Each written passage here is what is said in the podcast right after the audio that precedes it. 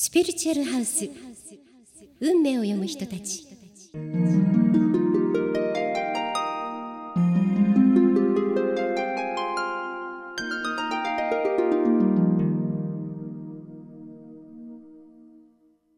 皆さんこんにちは。ポッドキャストスピリチュアルハウス運命を読む人たちにようこそ。この番組では海外で活躍中のスピリチュアルカウンセラーの方々をお招きしてスピリチュアルワールドからのメッセージ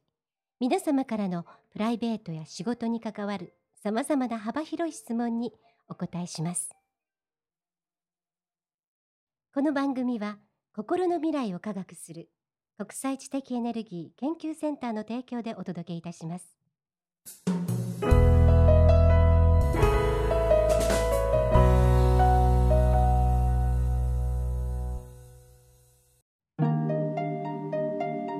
今日は国際知的エネルギー研究センター代表の三浦さんにお越しいただきましてスピリチュアルハウスについてお話をいっぱい伺っていきたいと思います。三浦さんこんにちは。こんにちは。もう早速なんですけれども、えー、このスピリチュアルハウスの趣旨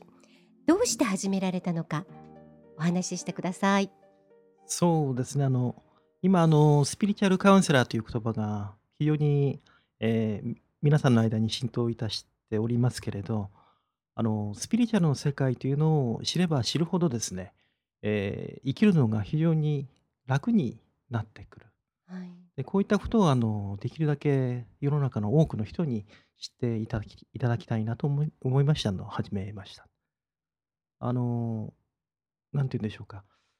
このスピリチュアルの世界っていうのは、えー特定の霊能者、あ、まあ、日本語であの霊能者という言葉が一般的に通っておりますが、こういった方々だけのですね、あるいはあの超能力超能力者と言われる人だけの、えー特定の人のためだけの世界じゃなくて、はい。えー誰もが知り得る世界、誰もがアクセスできる世界なんですね。つまりあの特定のこういう、えー超能力者あるいはあの霊能者といった人たちにこう独占された世界じゃなくて、うん。誰もが簡単なきっかけそれとあとあの簡単な、えートレーニングでですね、はい。えーこの世界をよく知ることができる世界なんです。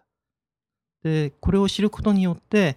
まあ、今の年間3万人以上、えー自殺者が日本でおります。はい。で、男性であればビジネスマンが、あいろんなの、まあ、事業的なことに行き詰まって、えー自殺なさっている方も多数いらっしゃいますし、あるいはあのお子さんを抱えてシングルマザーとして非常にあの厳しい人生を送ってらっしゃる方もいらっしゃるんですね。えで一見あの、えーまあ、通常であれば、えー非常にあの厳しい人生厳しい状況であると思われることがこのスピリチュアルの世界というものをよく知ればですね、はい。えーそのスピリチュアルの世界の、えー構図あるいは仕組みというものが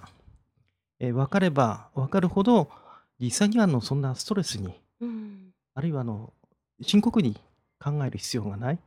でつまりあの自殺そのものをする必要がないっていうのが容易に分かってくるかと思うんです。はい。ですから、こういったことをですね、できるだけ多くの世の中の人にこう知っていただいて、えーよりあのそれぞれの人生を楽に、うん。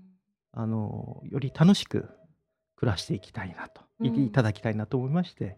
今活動いたしております。はい。もうとても素敵なことだと今お話を伺っていて思うんですが、例えばその現実生きていて、辛いことはもう辛いじゃないですか。はい。で、そのスピリチュアルの世界を知ることによってそれが楽になるっていうのは、ちょっと考えれば、え、それは逃げじゃないのとか、そんな甘いもんじゃないのって言われがちなんですが、そこの違うところをその三浦さんにちょっとお話を聞きたいんですが。楽になるっていうのは、呪文を唱えるようにして、魔法のようにあの、その厳しい状況が消え去るっていうことじゃなくてですね、あの、現に自分が置かれているその厳しい環境、状況っていうのが、本来どういった意味があって、えーそういう状況が起きているのかっていうのを理解することによって、例えば野球やその他のスポーツでも非常に厳しいトレーニングっていうものがあるんですが、そのトレーニングそのものの、厳しいトレーニングそのものの、え、目的、意義が分かって、そのトレーニングを行うのとですね、えーその目的も分からずに、ただいたずらにその厳しいトレーニングの中に放り込まれてるのとでは、えーその結果と耐える力が全く違ってくると思うんです。はい。で、その目的、意義そのものが分かっていれば、えー厳しいけれど耐えれる。耐えれるっていう、あのー消極的な立場よりは、むしろ積極的にですね、その厳しいトレーニングに向かっていこうというような心構えになっていくかと思うんです。で、これと同じように、あの、自分の、あるいはその人の人生そのものをトレーニングに例えればですね、はい。えーどんなあの厳しい状況、厳しい出来事がその人に起きても、その起きて起きてる環境、出来事そのものの意義、意味が何かというものが分かっていれば、同じようにあの、耐える力、えーむしろあの耐える力というよりは、よりポジティブに、あはい。の、そこからどうやってあの対処しよう、どうやってあの生きていこうかという、えー積極的な生きる活力そのものが湧いてくると思うんですね。で、それによってあの、その人自身の、えー人生そのものが非常にあの、実りある有意義な人生を送ることができるようになるんじゃないかなと思うんです。ありがとうございました。次回もスピリチュアルハウス代表の三浦さんにお越しいただいて、2月15日に来日されましたスピリチュアルカウンセラー、キース・ビーハン先生のお話などもお伺いしたいと思います。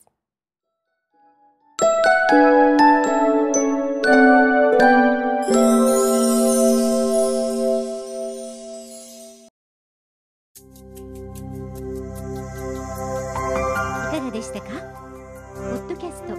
スピリチュアルハウス、運命を読む人たち。お相手は加藤杏奈でした。それでは次回お楽しみに。こ